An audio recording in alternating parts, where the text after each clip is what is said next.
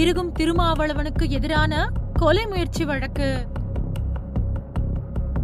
பிசிக கட்சியோட தலைவர் திருமாவளவன் இப்போ சிதம்பரம் தொகுதி எம்பியா இருக்காரு. இந்த நிலையில ரெண்டாயிரத்தி இருபத்தி நாலு நாடாளுமன்ற தேர்தல் வர இருக்கக்கூடிய நிலையில திருமாவளவன் மறுபடியும் எம்பி தேர்தலில் போட்டியிடுவாரு அப்படின்னும் எதிர்பார்க்கப்பட்டு வருது. இப்ப வரைக்கும் திமுகவோட கூட்டணியில இருந்துட்டு வருது விசிகா. கொஞ்ச மாசத்துக்கு முன்னாடி நடந்த திமுக மாவட்ட செயலாளர் பொதுக்கூட்டத்துல பலம் வாய்ந்த கூட்டணி அணிகளோட நாடாளுமன்ற தேர்தலை திமுக எதிர்கொள்ளும் அப்படின்னு முதல்வர் ஸ்டாலின் தெரிவிச்சிருந்தாரு. அதை வச்சு பார்க்கும்போது திமுக பாமக அப்புறம் விசிகா கூட கூட்டணி வைக்க திட்டமிட்டு இருக்கிறதா தெரிய வருது.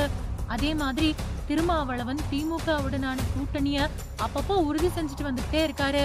ஆனா அரசியல்ல பின்னடைவு ஏற்பட்டாலும் பாமக அப்புறம் பாஜக கூட்டணியில சேர மாட்டேன் அப்படின்னும் திருமாவளவன் செய்தியாளர்கள் கிட்ட சொல்லிட்டு இருந்தாரு அதோட பத்திரிகையாளர் சந்திப்புல நீங்களும் திமுக காரர் மாதிரி பேசுறீங்களே அப்படின்னு செய்தியாளர் கேட்டதுக்கு ரொம்பவே கோபத்தோட நான் என்ன திமுக காரனா இப்படியெல்லாம் பேசுற வேலை வச்சுக்காதீங்க அப்படின்னு சொல்லியிருந்தாரு.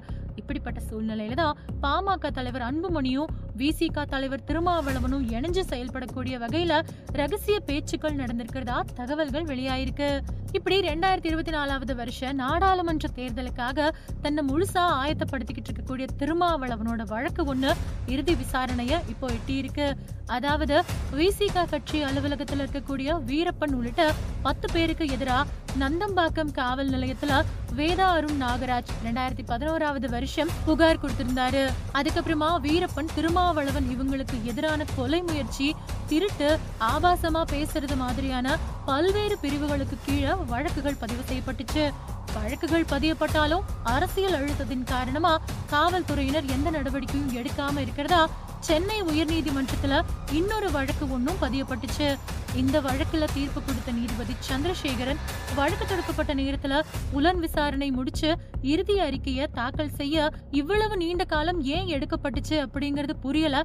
அதனால இப்போ விசிக தலைவர் திருமாவளவன் உள்ளிட்டோருக்கு எதிரான கொலை முயற்சி வழக்கோட இறுதி அறிக்கைய ஒரு மாசத்துக்குள்ள தாக்கல் செய்யணும் அப்படின்னு நீதிபதி உத்தரவிட்டாரு. ரெண்டாயிரத்தி இருபத்தி நாலாவது வருஷம் நாடாளுமன்ற தேர்தலுக்கு இன்னும் கொஞ்சம் மாசங்கள் இருக்கக்கூடிய நிலையில தேர்தல் பணிகளை நடத்தலாம் அப்படின்னு முடிவு செஞ்சிருந்தது. அதை ஆரம்பிச்ச திருமாவளவனுக்கு இந்த வழக்குல எதிரான தீர்ப்பு ஏதாவது வந்துச்சு அப்படின்னா அது அவரோட அரசியல் வாழ்க்கையில ஒரு மாற்றத்தை உண்டாக்கும் அப்படின்னும் தகவல்கள் தெரிவிக்குது. இப்படி இறுதி அறிக்கை தாக்கல் செய்யக்கூடிய பட்சத்துல அந்த வழக்குல நீதிபதிகள் திருமாவளவனுக்கு தண்டனையோ இல்லனா வேற ஏதாவது எதிரான தீர்ப்புகள் வந்தா ரெண்டாயிரத்தி இருபத்தி நாலாவது வருஷம் நாடாளுமன்ற தேர்தலில் திருமாவளவன் போட்டியிடுவதற்கான மாபெரும் தடையாவே அது அமையும் அப்படின்னு சொல்லப்படுது. இதனால திருமாவளவன் தரப்பு ரொம்பவே அதிர்ச்சியில இருக்கு. ஏற்கனவே கர்நாடக தேர்தலில் காங்கிரஸ் சார்பா பிரச்சாரத்துல ஈடுபட்ட திருமாவளவனுக்கு ஒரு தொகுதி கூட கொடுக்கப்படல.